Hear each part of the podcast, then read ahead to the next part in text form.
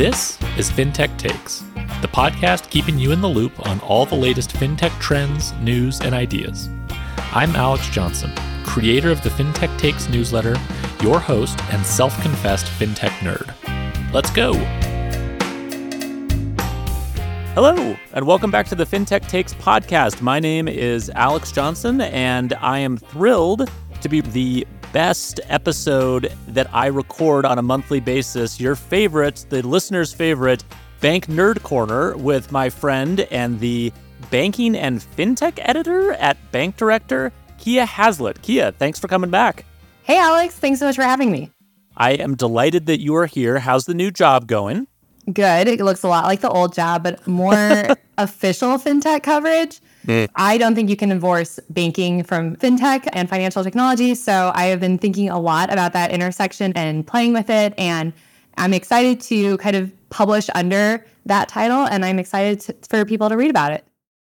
Well, maybe we can get a little bit of practice on sort of covering that intersection on the podcast today. We have a bunch of really great topics. As a reminder for the listeners, he and I will kind of start by breaking down some of the interesting banking or banking adjacent news that's happened in the last month or so.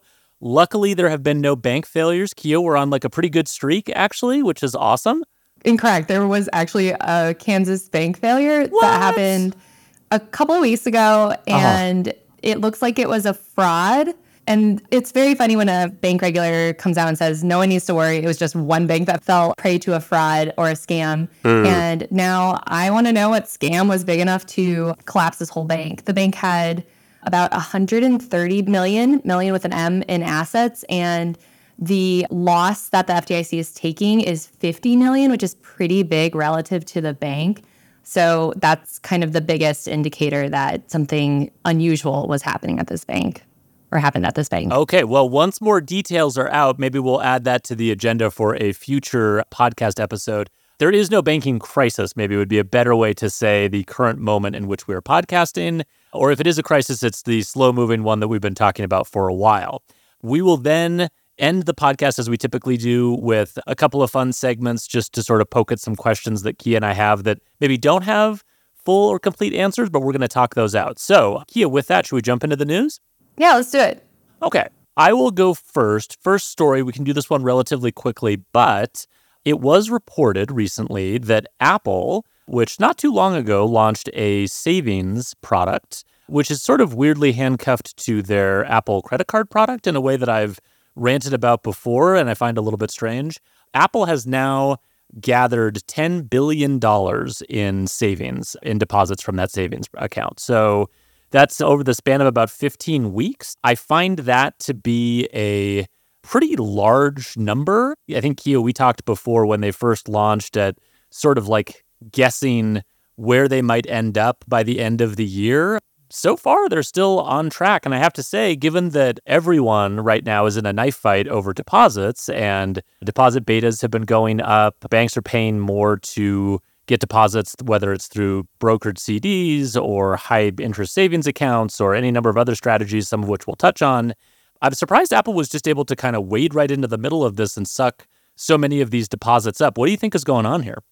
You've been baffled by the narrow offering. And honestly, I'm wondering if it's too popular mm. because Apple is out here making it look easy. They really to are. To just bring in $10 billion for Apple, these would, I'm not 100% sure if these are core or brokered, but these are relationship deposits that an Apple customer who uses the phone and uses the credit card is bringing into the bank, into Goldman Sachs or into Apple. Is it?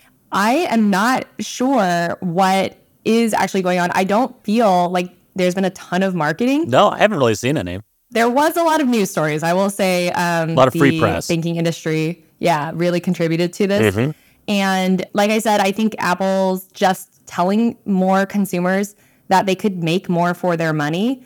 And whether or not it was like hard, quote unquote, to open one of these accounts, enough people were able to do it and were attracted to the rate. The other thing too is these are not defined as large accounts. They are under have to be under the two hundred fifty thousand dollar insurance limit. Right. This is retail, probably retail money, and people are not turned off by how difficult and weirdly niche this account is. Okay, so here's a theory that I'm going to run by you and tell me what you think about this theory. we've talked before about like different types of deposits that are out there and which ones are hot and which ones are rate seeking and which ones are a little bit more sort of lazy money, sleepy lazy money that maybe just sort of stays where it's supposed to be. There is a lot of sleepy lazy money in retail. I think even today with digital banking and with fintech and with all of these great rates that you can really quickly switch to, even with all of that, I think people are constantly surprised by like how much just sort of inertia there is in retail banking. But most of the sleepy, lazy money in retail is purposefully held down as low as humanly possible by the big banks that have a lot of those retail deposits because they have a productive use for those deposits that they want to put them to. I wonder if Apple plays a similar role in the lives of just your average retail customer. But this would be sort of like if JP Morgan Chase went to all the people it could reach through its sort of ecosystem and went, hey, we're going to pay you four and a half percent for your deposits rather than paying you the pathetic amount that we're paying you today. Like they could probably raise a ton of money just because easy access to a large retail base combined with making them aware of an easy rate that they could easily get that's attractive. Maybe that's kind of the combination. And the difference is just that Apple doesn't have to care about deposit betas the way that a large bank does. Is that a fair theory? I think that's a good theory. I would add that you didn't mention cannibalization at all. Banks have deposits and they want more deposits and they'll pay more for the new money, but they don't want the old money to wake up. Right. They want to they want to keep it asleep. The difference. Yeah. Banks Chase or probably doesn't want to turn on this weird faucet to attract deposits with this high rate money because some of that money might come from Chase customers. And so you see with some of these like new account specials, it has to be new money, the new money to the bank. And Apple just doesn't have that problem at all. There is no current old sleepy money with Apple. It's all new money. And that's I think why you see Apple doing this and you don't see other banks doing it as easily or as readily mm-hmm. to their customer base because they want their customers new money that's outside of the bank, but they don't want their customers' current money to be making more money. Yeah, no, absolutely. I mean, I recently moved some money from a large bank to a different one because they were purposefully keeping my rate really low because they weren't going to pay me more. If I was to go back to them now and open up a new account, they would pay me for that. But like, yeah, the exact same money, just wash your money back and forth. Just wash your money back and forth to go back to the same bank. Like they would do it. But I think that's a good point, right? Like, if a bank has a large base of retail customers that they could access, the reason they have those is they already have deposit relationships with them. So they're not going to turn on some great savings rate for those customers. Apple has a big base of retail customers with no deposit relationship. So the incentive there is different. Plus, Apple's not a bank. And so the net interest margin benefits of keeping deposits low and then doing lending, Apple's not going to realize that anyway. So if they want a savings account as a part of their ecosystem, they don't really have to care about deposit rates, right? Right. And the other thing, too, and I know you talk about this with some of your other podcast friends, but the decision to partner with Goldman, or at least a bank that's over $10 billion in assets, yeah. this is an important one for any savings uh, fintech that thinks it might be mildly successful. And this is probably the second time we've seen a non bank savings account get really popular and get a lot of deposits. And there are only so many banks in the country that can handle $10 billion of deposits coming in without it creating pretty big problems. Like, I don't know if you're familiar, but deposits coming into a bank can sometimes be a problem for the I've bank. I've heard that. I've and heard that. That's been in the news. Yeah. There's only so many banks that can handle 10 billion of deposits coming in 15 weeks. Right. Without having like Stuff other breaking. ways to offload these deposits. Right, right. So so Goldman, um, that was you know a wise choice there. Yeah, no, absolutely. One, it relates to other Goldman news, which we won't get into because we've already covered it on this podcast a lot. But as Goldman looks to maybe exit the Apple relationship, who can take on those deposits, or maybe if Goldman will try to hang on to the deposit portion of the relationship, that'll be part of that consideration as well. You have a deposit story that you would like to share, I think, too. Yeah, one of the recurring themes. So I love that we're having this fintech podcast and we just keep talking about deposits like all the time. But they're hot, they're hot uh, one of the one of the things that we've seen come up with the competition for deposits is the ways to get deposits into the bank, and of course, I mean deposit marketplaces. So we read an article in the Financial Brand recently about this company called Save Better. I think it's a German, it's the U.S. arm of a German fintech that helps consumers maximize their retail deposits, specifically their savings. and just banks can compete. They place their rates on this. And then I think the bank pays a fee based on how much money they raise through the platform. They only pay for what they raise. And this gives banks a lot of flexibility in raising deposits short term. But obviously, these are very expensive forms of funds. The other thing I read was a company called Grounded Technologies, which is from, I believe, BMO Financial. They support this fintech that helps asset managers that have like large funds that they need to manage and finds banks that will they can put them in. And I shared this list because I'm like fascinated by different deposit types. And so the different types of deposits that these asset managers are looking to place include 401ks, 1031 exchanges, the EB5 immigrant investor program, opportunity zones, class action lawsuits. I was fascinated by the fact that like similar to HOAs, is this an area where a community bank or a regional bank could get out of the deposit marketplace and actually go after this type of funding and raise like a platform that would help asset managers that have this type of money mm-hmm. deposit their funds at the bank and then you become the weird class action lawsuit deposit bank right like how we see the banks in the west coast like compete for all the hoa deposits right and i felt like that was kind of like an opportunity for banks there to like maybe specialize in a deposit niche I spent some time for a newsletter recently going through regional bank earnings calls, which are my favorite thing to go through. And as I was reviewing a lot of the transcripts and listening to the calls, these niche deposit markets are like the hottest opportunity in banking right now. So everyone who had some version of this, whether it was HOAs or warehouse lines for mortgage lending or really any of these things, clash acts, lawsuits are a really uh, popular one as well all of the banks that had those or were working on cultivating those channels were bragging about them on the calls because those are very niche, stable sources of deposits, right? If you're holding money in essentially like an escrow type account in order to pay out the fines for like a lawsuit or the judgment for a lawsuit, that's a relatively stable source of deposits. It's not like they're going to go seek a better rate out somewhere else while they wait for six months to disperse those funds. So I think that that is an interesting opportunity. I guess the question I have about Grounded or about Save Better, some of these places is are they going to be better able to go compete for all of those niche deposit communities than the banks would themselves, right? Because clearly the banks know about them, and some of the banks already have their own versions of that. I would imagine that if you're like a community bank or a small regional bank, you're sort of going after all of the HOAs in your backyard or all of the EB5 immigrant investor programs in your own backyard or 401k companies. So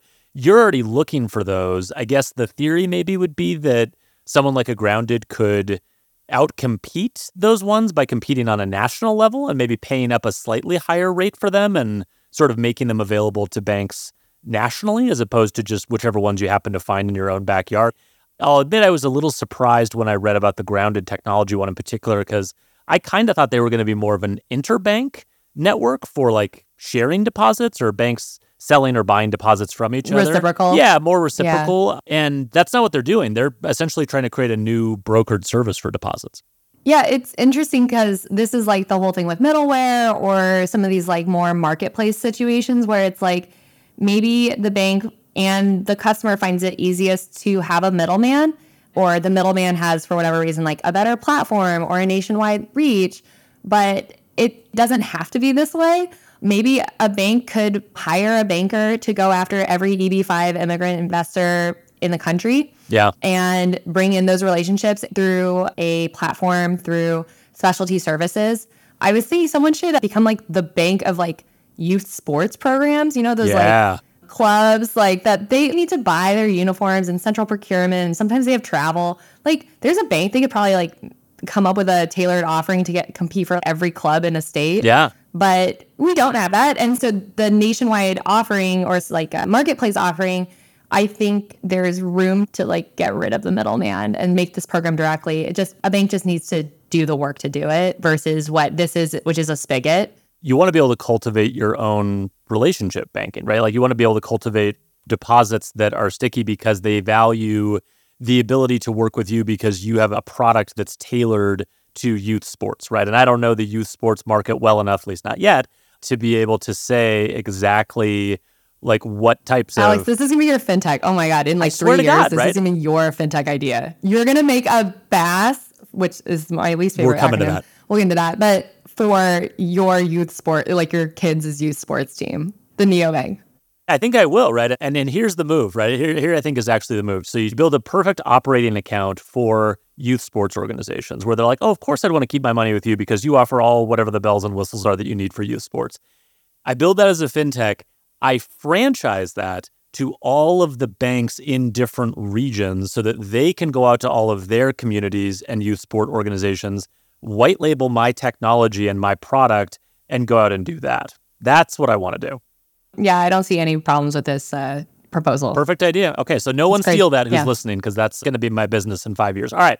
Next story is switching sides of the balance sheet. We're going to talk about the asset side and talk a little bit about lending, specifically credit cards. So, another news story that caught my eye was that US credit card balances, so the total amount of money on credit cards, consumer credit cards, topped $1 trillion for the first time in history last quarter. This takes credit cards into uh, territory that was only previously occupied by large installment loan products like auto loans, mortgages, and student loans. Credit cards are now a member of that trillion dollar club as well. Rather alarming headline to read. Anytime I see consumer debt balances have crossed some threshold like a trillion dollars, I kind of flip out in my head and go, oh no, this is a sign that consumers' financial health is deteriorating or there's some kind of bad lending going on the part of banks and they're overextending themselves.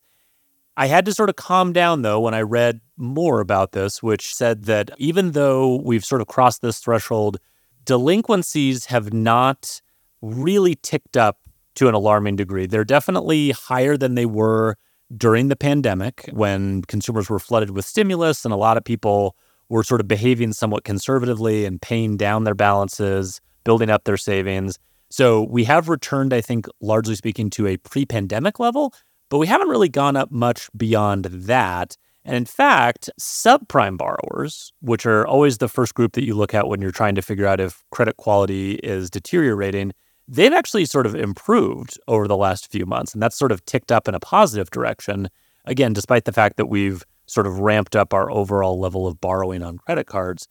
I don't know, Kiah, this strikes me as weird. I was listening to a different podcast where they were talking about just the sort of mistakes that economists have been making recently in predicting a recession. There was, I think, over the last year, pretty much universal belief on the part of economists that we were going to go into a recession. That hasn't happened. And in fact, if you just look at rate things like the unemployment rate, we kind of have the strongest economy that we've had in like 60 years. And in fact, lower income consumers, again, talking about those sort of subprime borrowers in that segment of the market, they've actually seen huge wage growth and a real sort of reversal in income inequality and the disparity between well off consumers and less well off consumers. That's actually been turning around over the last couple of years. So I don't know. I kind of feel like the pessimism that I have and that economists have and that seemingly a lot of bank executives have about, man, we're headed into a recession. We're building up reserves because we're worried about delinquencies tipping up.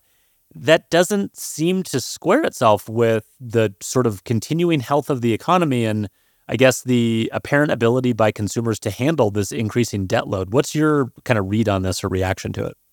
It's definitely weird. I was wondering if, and I don't know if I believe this, but I'll just go ahead and pitch it. Do you think that the trillion dollars in balances could be seen as consumer sentiment that they believe that they can pay off this? That right, rightly or wrongly, they feel confident. Especially, I saw an article about this fact as well that the biggest balances are being carried by people, the highest income earners. Yeah. And so maybe they feel like they can carry a balance or a bigger balance and contribute to this $1 trillion figure because they believe they will be able to pay it off. Or even if they can't pay it off, they don't think they'll get fired. Right. Versus what we saw in the pandemic, which is where people who felt economically insecure, even if they hadn't been part of like the COVID layoffs.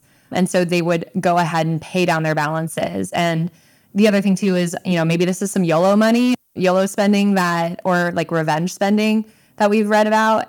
I also think that credit cards is maybe a growth area for consumers, that and car loans, mm-hmm. that one, I think credit card companies have been offering a lot of credit cards. At least Chase has been asking me if any of my friends need a credit card and have been, they see that as an area of growth. Yeah. And then I also wonder if some of the post financial crisis right, changes mean that they, banks believe that they are issuing debt to a higher quality borrower. Yeah, I think that's probably right. I mean, I think that the sense I kind of get reading between the lines, and you look at some like bank executive quotes in some of these stories, is they seem to be like, yeah, the consumer's fine. You know what I mean? Like they're okay. We're very aware of their level of financial stress and sensitive to that. And we don't feel like the level of borrowing we're seeing, the level of lending that we're doing is pushing these consumers past their breaking point. Like they're not seeing that sign of financial distress yet. And so if the consumer can handle more of it, they're going to heap more onto it. And I do think, to your point,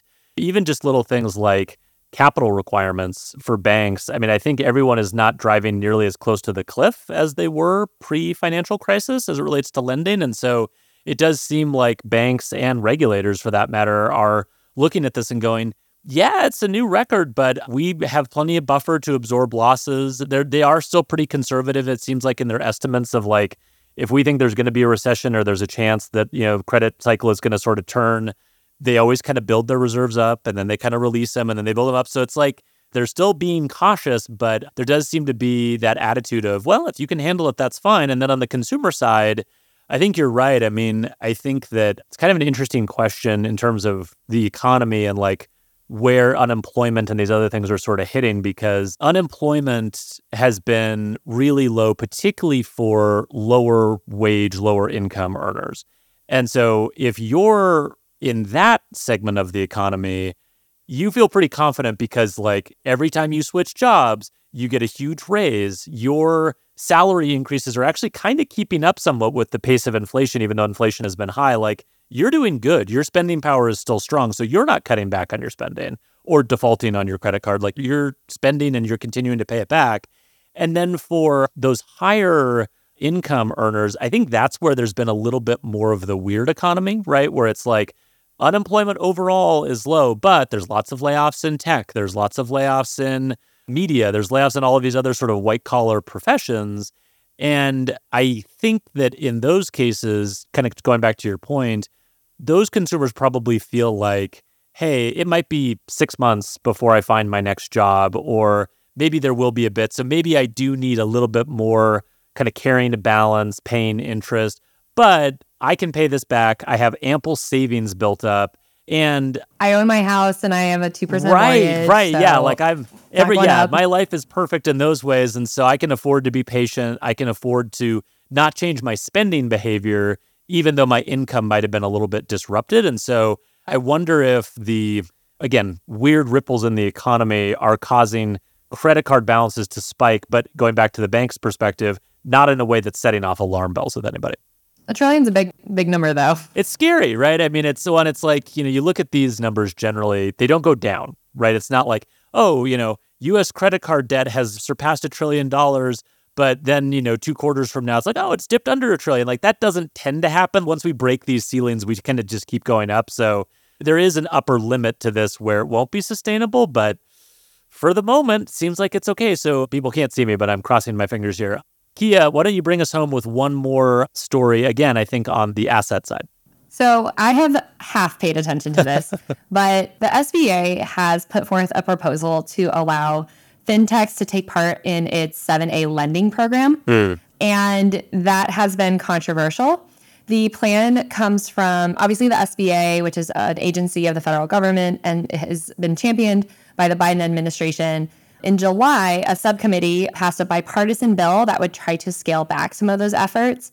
It would limit the number of non banks into the program and it would enhance the program's oversight of non banks. The SBA said that they've conducted in depth analysis to ensure that it has the capacity to provide that oversight and service the entire portfolio. This is interesting to me, not just because of this development, but because of the role that fintechs played in the PPP program, which was kind of their like dress rehearsal, arguably, for this opportunity. You know, the PPP program was ar- arguably like a really big giveaway of money and that attracted a lot of fraudsters and it seemed like some less scrupulous would be borrowers selected fintechs in part because of some of the reasons why there's a lot of criticism of fintech lenders or non-bank lenders, which is like lack of compliance or the focus on the fees. And so three lenders had been called out either by media reports or in the 2021 House Subcommittee report. And those were Womply, Blue Acorn, and Kabbage. Womply like actually refused to cooperate with the SBA's OIG report or investigation. So this is not the good faith kind of attitude that I think regulators expect to see from the institutions that they do business with.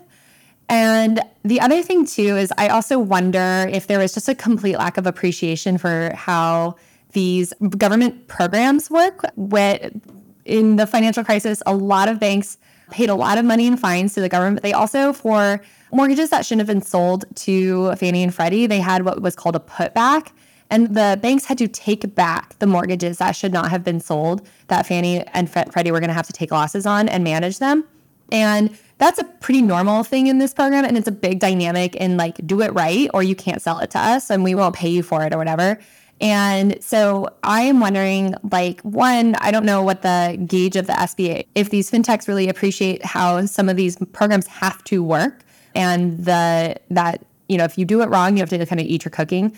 And then also I'm kind of fascinated by that they would want this kind of oversight from the SBA and that they'd be willing to give up maybe some of their non-bank privileges and their wild west behaviors in order to have make the investments in compliance and do that have that oversight from an agency. So this is a developing story. I could be persuaded either way. It wasn't all fintechs in the PPP that were like major fraud giveaway programs.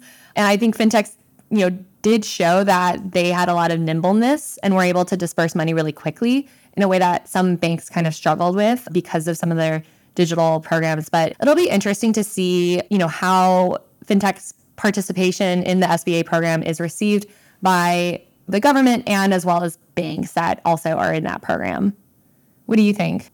Well, so here's a hot take for you. You ready? Okay. I think that banks should be thrilled about the SBA letting fintechs into this lending. Um, and the reason for that is that whenever you look at like uh, survey data of small business owners and you ask them about lending, they always say this really interesting thing, which is we prefer to work with banks whenever you ask like after you've gotten a loan hey were you satisfied with the pricing? Were you satisfied with the service? Like just evaluating the outcome of this process after having gotten the loan who were you sort of most satisfied in working with? And banks always do better than fintech companies and non-bank lenders when it comes to those things because small business owners tend to think they get a fair price which i think is probably true and they like the service and the sort of personal touch. And a lot of times it's someone in their community. They like going in the branch and talking to someone.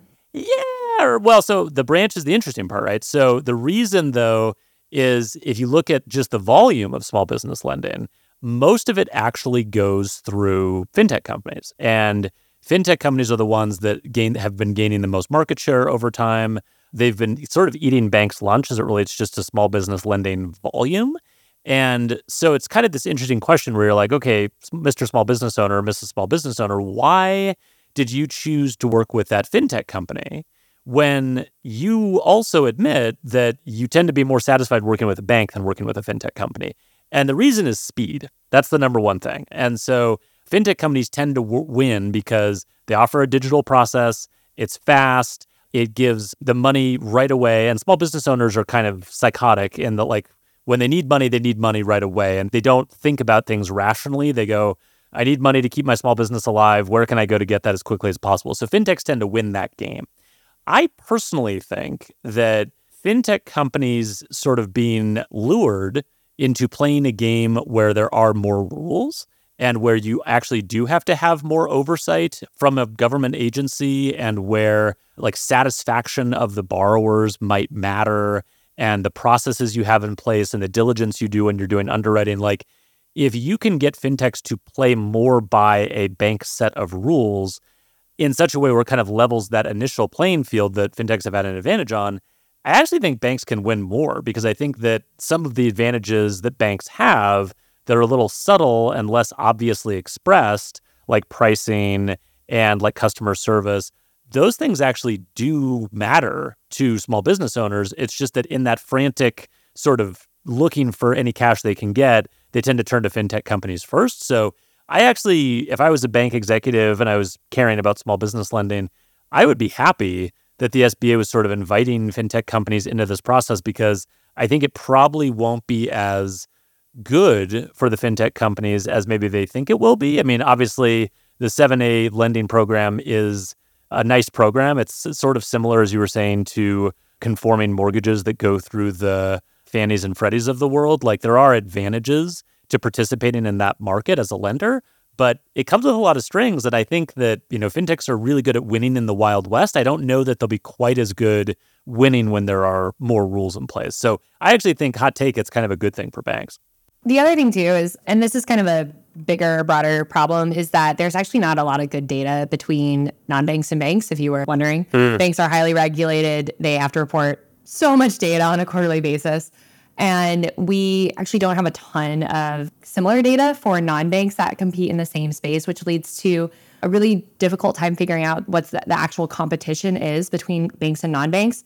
And if we had this data from a government agency like the SBA, and we could see what fintechs are doing, how many loans they're doing, how fast they're able to do them, in what states, that might help add to the narrative and flesh out the argument of how big is this competition and how big is their advantage. The other thing, too, is it might be kind of a useful, fun, real live experiment to see okay, fintechs do have to follow the same rules for banks. You know, is the technology actually a differentiator, right? And that might be useful for banks to kind of see because, you know, for the most part, maybe banks are just competing against banks for these loans. And so if you have similar processes and procedures, you can kind of say, well, that's the only way it should be done. Whereas if you look and you see a fintech come in and you know eat all your lunch in your market with this program, maybe you might want to say, well, what are they doing differently, and kind of watch that and see, you know, if the technology makes a big difference. Uh, this answer is sponsored by Kiah Haslett, banking and tech editor at the uh, Bank Director. And we would also really like to have some better data that we can use to help inform the writing and reporting that we do. So please pass this law. Yeah. So um, if for no other reason, if there are folks in Congress who happen to hear this, please just pass this law so that Kiah can have better data. That would be magnificent. Alex said that, not me. The banking lobby can go after Alex, not not me. Uh, they already don't really like me, so that's totally fine. All right, so I've already angered the banking lobby, so we're good there. All right, so now next thing is our segment Wait But Why. So this Kiah is where I, I think mostly I'm the one who asks these questions because I'm so confused about things happening in banking. I will ask you a question and say, okay, wait, what's happening? Why is this happening? And so my question for you today, Kiah, is why is the Bancorp, a well-known bank that is an active participant in the banking as a service market, among others, why is its business model so great? We talked about the Bancorp, I think, in a prior episode a while ago, in which we sort of talked about, wow, this really works well in a low rate environment or a rate environment where rates have historically been low. It also, apparently, according to some of the new stuff that I think you've been looking at, works well in a high rate environment. Maybe it works on the moon or Mars. Like it seems to work everywhere and just be getting better. So, Kiah, tell me why the Bancorp's business model is interesting to you and why does it seem to perform so well? Yeah. So in 2021, I wrote, or in 22, I wrote an article looking at the Bancorp's 2021 performance and their historical performance. And I ended up calling the model in my headline a perpetual motion money machine. 2021 was a very different rate environment than when I went to go write my piece in 2022. And it turns out it works even better in a high rate environment. So my research that I'm referring to is that Bank Director's 2022 Ranking Banking Report just came out. It's on our website. And I wrote about the best bank balance sheets for 2022. So it wasn't just a profile of the bank. But once again, the Bancorp was number 16 overall of all the banks that we ranked. And they are number eight in their asset class. In 2022, their net income grew 54% year over year. Net interest income grew 47%, and their NIM expanded 70 basis points year over year. And so I went into looking at what they did, and it's always kind of exciting to do this before and after of the rates and to see how they managed to notch this performance. The first things were the things that they didn't do.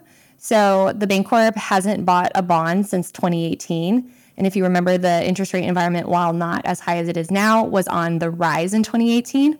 And then they also have made much of their loan book floating rate, and then they put in rate floors so that it can only go so low. Their bond book right now is 70% variable, which is pretty unusual in banking to have that high of a percentage of floating rate loans. So this is somewhat comparable to like in more of a retail context. If you have a lot of credit cards where the rates can kind of go with the interest rates, then that tends to that tends to keep your assets good. Yeah, so they just have like rate resets. Okay. They don't like bank, to call themselves a banking as a service bank, even though they arguably like contributed to the model being invented. They've kind of moved past it, and they call themselves like kind of a fintech platform.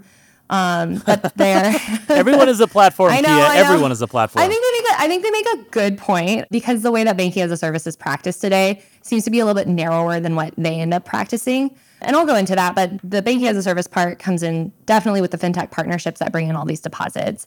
So the way that they price these deposits, the deposits are cheap, quote unquote, to them, but they do pay their partners a certain amount for the deposit relationship. And that relationship, they make more money when their partners make more money when rates go up. So they actually don't have a deposit beta, which is really important because they can model their deposit costs really easily.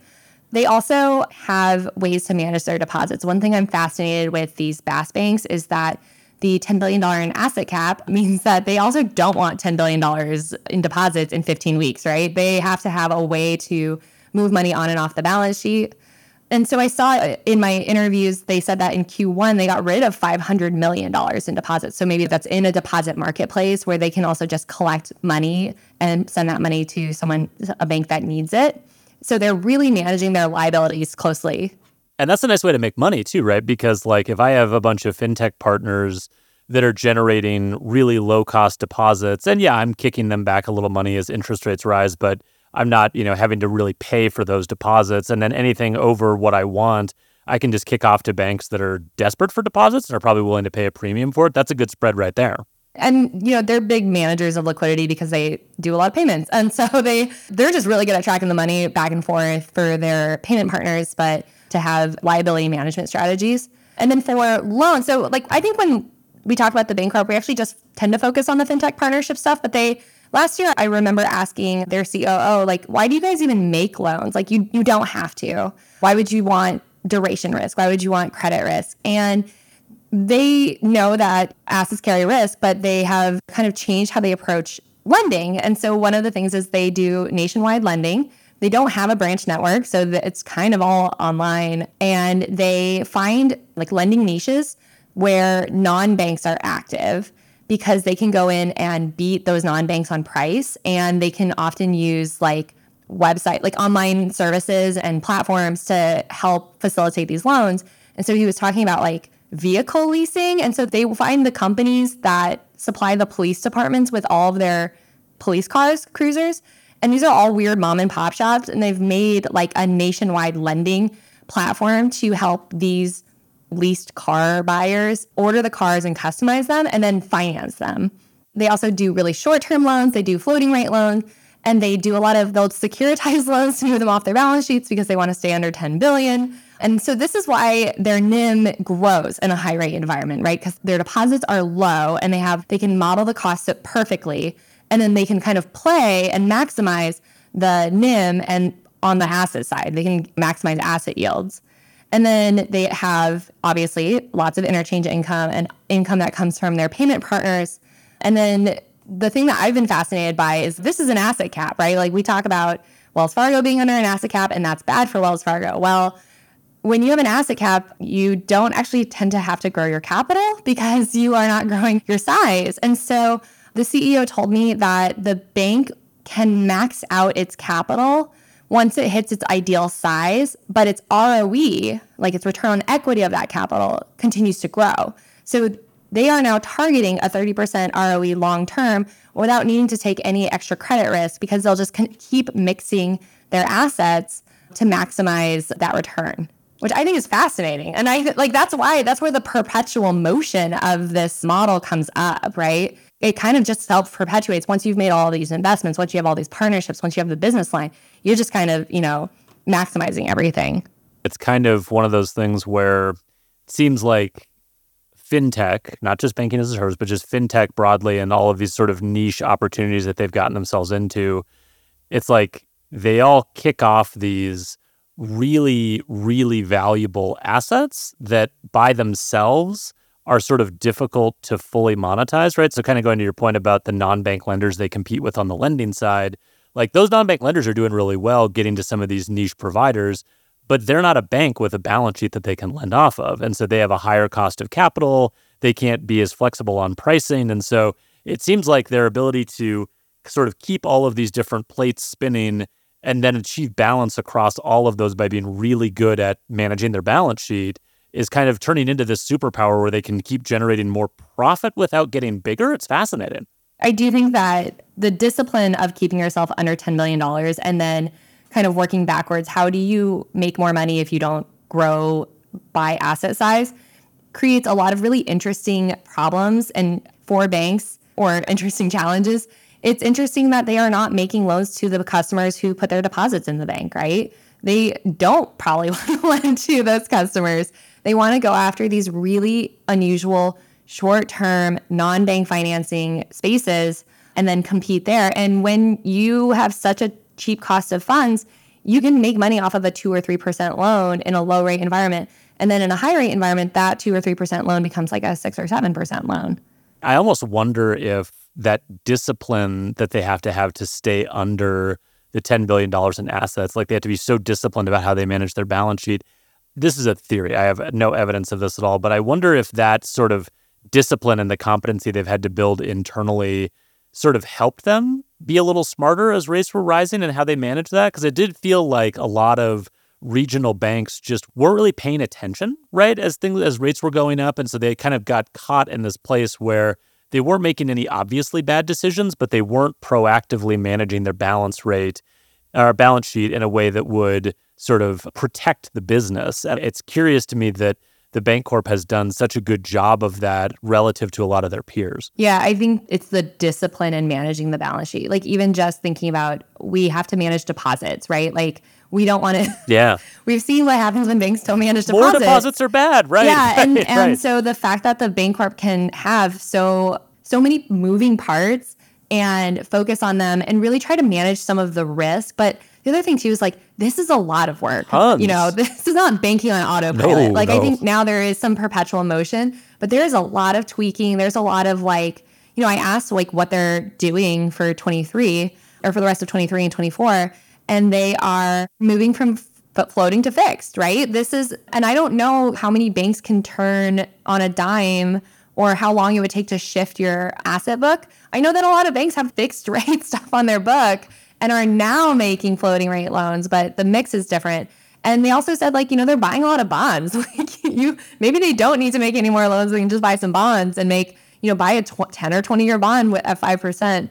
And so that's been kind of interesting to think about too. Is like, I just think that this is a bank that when you get away from almost anything that looks like a bank and really distill banking to its parts, you can get some really creative solutions, but it's just a lot of work to do it. And that's why I think they stand out among the banking as a service banks because, again, I don't know if we see all the banking as a service banks actively managing so much of their balance sheet and managing their to the asset cap the way that we see the Bancorp do it.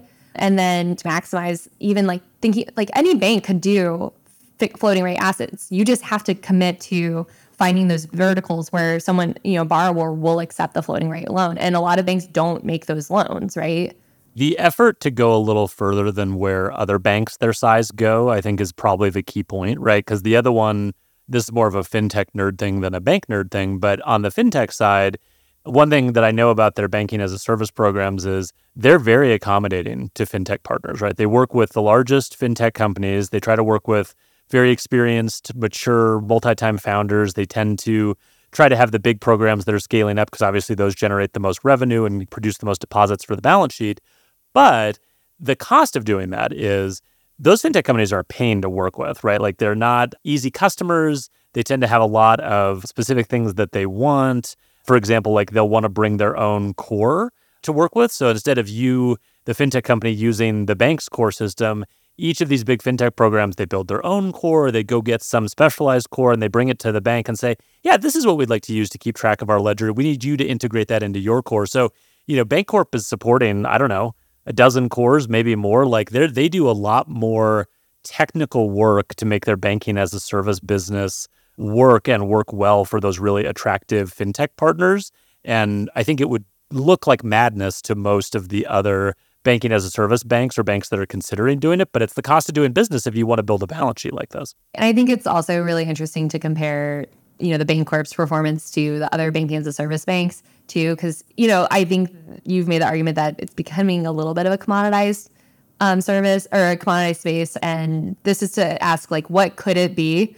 It's not just a deposit play, right? It's not just an interchange play. So I think a good way of putting that is if you're a bank using it just for gathering deposits or generating interchange, you're not thinking broadly enough about what it can be for your bank, right? Because, like, to your point, this powers all kinds of really great short term variable rate, floating rate lending for the Bancorp that a bunch of those banks would have no idea how to start up a program like that, but they're really effective if you can get them in place. Well, Alex, I want to move hard left away from things that are innovative and new. And I want to ask you if the youth know what a CD is. Ah, okay. So this is our possibly unanswerable question. And the reason it's possibly unanswerable is that, Kiah, I am not young. I don't know how young you feel. I feel like I'm the oldest person my age in the world. So I'm a bad person to ask this question to, but I want to opine on it anyway because CDs are just utterly fascinating to me. I got a CD. That was one of the first financial products I ever got when I was, I don't know, 16, 17. Like I opened up a checking account. Yeah, did, how did you, like, what's the backstory? Look. Did someone give it to you? Did you ask for it? So I got it, but my uncle was the sort of branch manager at the local bank in town. And so I had sort of a family connection to the bank. And he's like, here's the different things we had. And he's like, here's a CD. And I'm like, well, what's a CD? And he's like, well, it's really cool because we will pay you a much higher interest rate if you just leave this chunk of money here with us and don't touch it for this amount of time. And I was like, okay, well, I'm 16. I don't need this money. Like, I have way more money than I'll ever need. I have no expenses whatsoever. So, yeah, this sounds cool. And like, ever since then, that has always sort of stuck in my head as like, it's a neat tool in the toolbox, both for banks and for consumers. And what I find interesting about CDs is and this is knowledge that I have gained after becoming friends with Yukia, but CDs are seen from a bank balance sheet management regulatory perspective as very risky. And I was surprised to learn this, but the reason historically that the CDs have been seen as risky is they're a very efficient tool, whether it's done directly or especially if it's done via brokers, to pull in a lot of deposits very quickly, right? Because obviously CDs are one of the easiest mechanisms for paying a higher interest rate. So if you want to earn more interest, going through a CD is a good way of doing that. And obviously, A, that's kind of hot money that you're bringing into the bank because a lot of it is very rate seeking. Before we were that, in a super high rate environment, yeah, it was hot money. It was, it was, yeah, but yeah, exactly. It was, right, right. It used to be hot money. Now, not so much. And um, it was also, and this is something I had no idea about, but it was seen as sort of a signal by regulators that not only is that sort of hot money that you have there, but it's also indicative maybe of more risk that you're taking on. Because if you're pulling in all of this money very quickly, you must have some lending things that you want to do. And if you want to lend money in that amount that quickly, maybe we should be a little concerned. And there's lots of stories in banking history of banks going out of business after bringing in a bunch of hot money via CDs and then lending it in crazy ways and getting themselves in trouble. So over time became kind of a signal. The CDs leave faster than other types of deposits right. as well. Right. So they come in faster, right, right. they leave so faster. They come in fast, they leave fast. So that's the old world, right? And that was the thing that, like, okay, so CDs are kind of risky. Yeah, maybe they don't make a lot of sense. Of course, now rates have gone up. And so we were in like a zero rate environment for a long time. Rates have since gone up. CDs don't seem, I don't think, especially remarkable to anyone. And the thing that's interesting to me, Kiah, is from a bank perspective, I kind of think CDs are sort of underrated now. And what I mean by that is, and feel free to push back if you have a counterpoint here, but in the old world, as you said, other types of deposits, checking accounts, savings accounts, whatever, those were sticky because consumers, unless there was some big problem, they weren't going to move their money. Who moves their checking account. That's insane. Like no one ever switches banks. And so there was this sort of comfort that you could model off of, which was, hey, if we have these core deposits that we feel are very sticky, that's something that we can model off of. And we feel really good about A, not paying high rates for it, and B, that it's not just all going to run off very quickly. We feel comfortable modeling against that. I think what we've seen, though, in the new world, as rates have gone up, and is that we're now living in a digital banking world. We're living in a world of FedNow and instant payments, as you and I talked about a while ago. I don't think those same assumptions about how sticky core deposits are really that fair anymore, right? It's so much easier to move money now. Money can move really fast. That's been a component to a lot of the problems that some banks have had. And by contrast, those CDs that are sitting over there, yeah, are they kind of hot money in terms of people being rate seeking? Yes. Can they and will they maybe move as soon as the term is over? Yes. But they're time bound. You know contractually how long you have them. So at least it's a known risk, right? You know exactly how long you're going to have those deposits and you can plan around that. Whereas this other money that you have, who knows? Like, I don't know that banks should feel super comfortable modeling against consumer behavior given how much has changed about banking in the last 20 years. So, Kiah, my case to you is CDs should be the new hot product that everyone is innovating on top of, and we should make CDs sexy again. I don't think young consumers know about them, but I think they'd be interested in them. A colleague called me this week and said, Should I open an eighth month credit union or a month cre- CD at my credit union? This is the rate it pays. And so I talked to her about, like, well, have you considered a high rate savings account? And she actually, she decided she was interested. And I explained also that at month nine, that rate is going to reset. So if you're, I don't know how much money you're going to put in this CD, but you're only going to get eight months of interest on it. And then at month nine, what they'll want to do is reset your rate and they're hoping you're not going to notice. And so that's either got to be cool with you or you've got to have a plan for that money. And I think she actually is inclined to open the CD because she wants to keep her money kind of like at the credit union. Like she just doesn't want to manage a bunch of accounts the way you and I are apparently fine doing. And I do think banks are rediscovering the magic of time bound money and that they are understanding that the money's not hot if it's the market rate. Is. But the money that is below market is the money that you need to worry about. So yeah. I wonder if there's some like set it and forget it or to lock up some liquidity and then worry about the money that is less money now, like lower interest now, but might grow to be a higher interest. And you just don't know if you're going to be able to retain that money at a higher interest or if the money's just going to leave. And then you're going to wish you had locked up some of that money. And banks are really making that choice right now. And they're willing to let some of it run off and they're willing to bring in some of it. And like we talked about with the new money, old money thing, they, they actually want new relationships rather than just paying their existing com- customers more. But I have been fascinated because this is a real like turnaround for CDs because I was laughing at your notes in the document about how much you're like love CDs and how all banks should gather CDs. And I just wonder if the I FDIC is going to come calling you because I don't think the FDIC.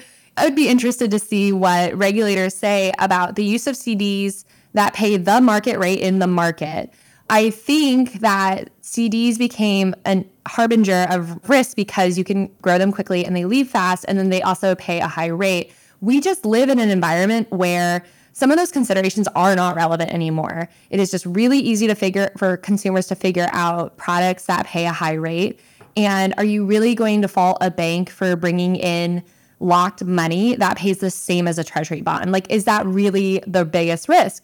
The risk is now not the CD, it's that the CD is more than the mortgage rate, right? Which is what I think like Bloomberg was writing about is how many Americans have a mortgage that pay that is less than the market savings account. And that's the management, right? It's not and so it is so funny for me to see the renaissance of CDs. And because it is the one way that banks can kind of lock up the money. I think a high yield savings account is similar, but you always just wonder if that money could be competed away versus, you know, bringing in the a 3 month, 6 month, 12 month CD. Yeah, I mean, the core thing you're sort of touching on here that kind of drives me crazy about banks is and I just again, I went through this with a bank I was working with. They're terrible at customer retention, right? Like I feel like one of the things that banks screw up a bit and it's sort of a very human thing is if you think of everything you're doing in terms of your balance sheet, you sometimes end up sort of screwing your customers when you don't really necessarily mean to or want to, but it's just, eh, if it's all just, oh, this is how, this is the segment of customers we have that's keeping our deposit beta low. If some of them leave, then we'll just go get other customers. And like, none of that pricing discussion and balance sheet discussion takes into consideration the fact that these are like human beings who have opinions about your brand and relationships with other people that they're going to tell people about, right? And so I do think there is this sort of customer value conversation that needs to get blended into the balance sheet conversation because like as an example, a thing I would really want would be okay, we're going to build a deposit service for you, Alex Johnson, and this service is basically going to help you figure out, in the same way that we do for our commercial customers, by the way, how much money do you need in an operating account, which is to say, the checking account that you use to pay your bills and kind of cover everyday expenses. Like, what's the operating account looking like? What features does it have to have? Okay, great. We have that. Then we have a range of different options for you, depending on your goals, for how you can put your money in different places in order to maximize the return for you while keeping the money available for any uses that you have for it. So we have a high yield savings account, it pays this. We have a CD, it pays a little bit more. We have these treasury management, or I guess in this case, like wealth management capabilities, where you can invest in mutual funds, you can save money for retirement. So we have all of these different options. And what we want to help you do is constantly and intelligently optimize the deposits you have across all of those. So guess what? when you put money into a CD, we're not going to hope that in month nine you just forget about it and the rate resets and we can sneak out a couple extra months of you not noticing that your CD has matured but you haven't taken the money out. We're going to notify you and let you know exactly when. Like, I kind of feel like all of banking used to be a game of hoping your customers didn't notice. And in the age of digital banking and fintech and intelligent automation and notifications and open banking and the ability to port your data around, I feel like that strategy is just a losing strategy. Someone out there is going to tell your customers that you suck and that you're ripping them off. So it's much better to not do that. I mean, Apple raised 10 billion in 15 weeks. Like I, like the writing is on the wall here. I it's crazy. Yeah. That's what I'm saying, man. It's what I'm saying. So there is a there was a paper that came out last year. I re- remember writing about it that found that the longer a customer had been a depositor at a bank, the worse rate they got. Banks p- tend to pay their new customers and their new money the highest rate. And then over time, the rate would fall and, you know, just average out.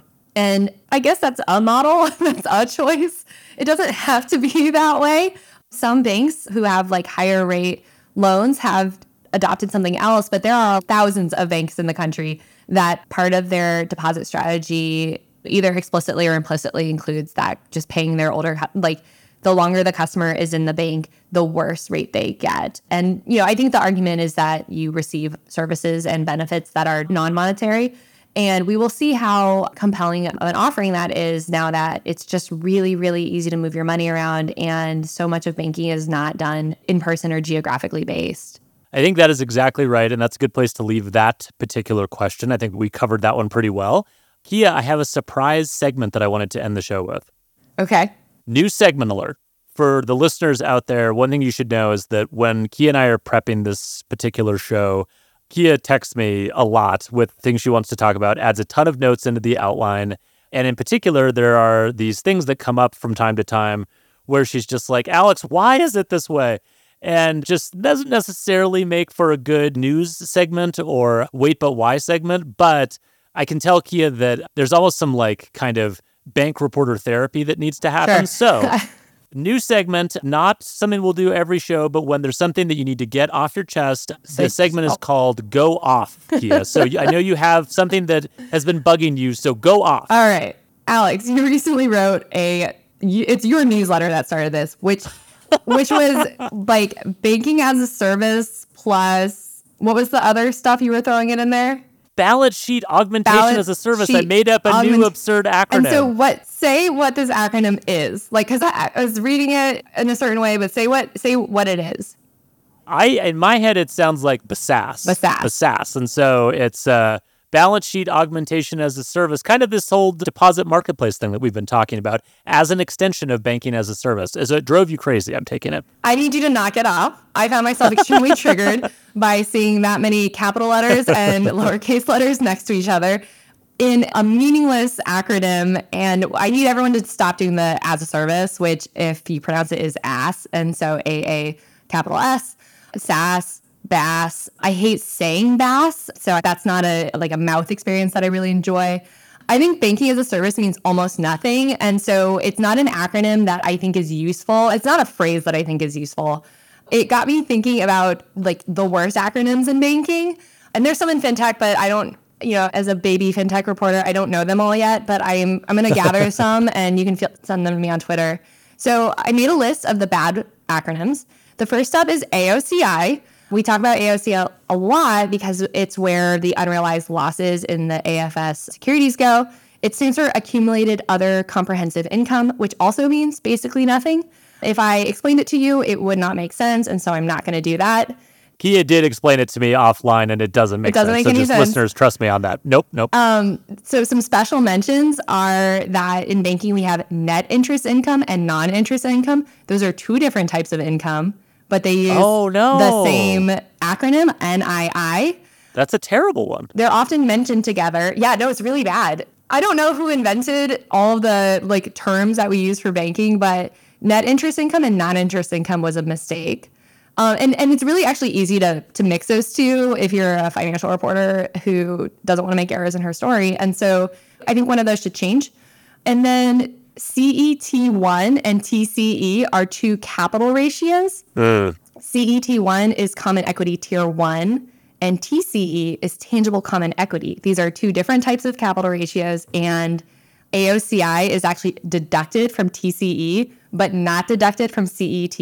And it's re- like I actually have to say it in my head before I say the acronym because it's just the same letters mixed up. I'm just imagining you like at night right before you close your eyes to go to sleep going AOCI is deducted from TCI but not TCE, CET1. tangible common equity. TCE, I can't Yeah, even you do the can't whole do it. sentence You without can't even screwing make it the up. joke correctly. And so this is my plea. This is my rant. Just stop the madness, stop the confusion, get a little bit creative. Think about a phrase that actually describes the thing you mean for it to describe. So we can move away from AOCI and banking as a service. And, you know, this would really help me as a writer have less feelings when I write. All right, so I have a couple of questions before I let you go on this particular topic. So one is as an editor specifically, does the lowercase and capital letter acronym thing piss you off? Actually, it doesn't piss me off as an editor as much. It jars me as a reader more. It like I just don't like seeing it on the page. It bothers me. But that's I will say that as an editor, what really annoys me is vanity capitalization. So we follow AP style for capitalizations, and their capitalization treatment is proper nouns and names Ah. and titles before a name. There's like uh, this whole thing in the AP style book, and you would not believe the things that get capitalized. so that's what I don't like. You're not going to have a ton of fun in fintech if you're not wild about random capitalization because we do that. You know what I don't like in fintech is the goofy spelling. Oh my god, who are you impressing No, with the I Z's? know. Okay. Well, But- and I'll tell you something else, and this is neither here nor there, and I really do like the company, but Marqeta is impossible to spell It because I always want to put it. a U. I love that. no, it doesn't have Oh, a QU. it It doesn't What have a am I thinking? QU. No, it doesn't. this is worse than It you doesn't not have- knowing that the bank failed.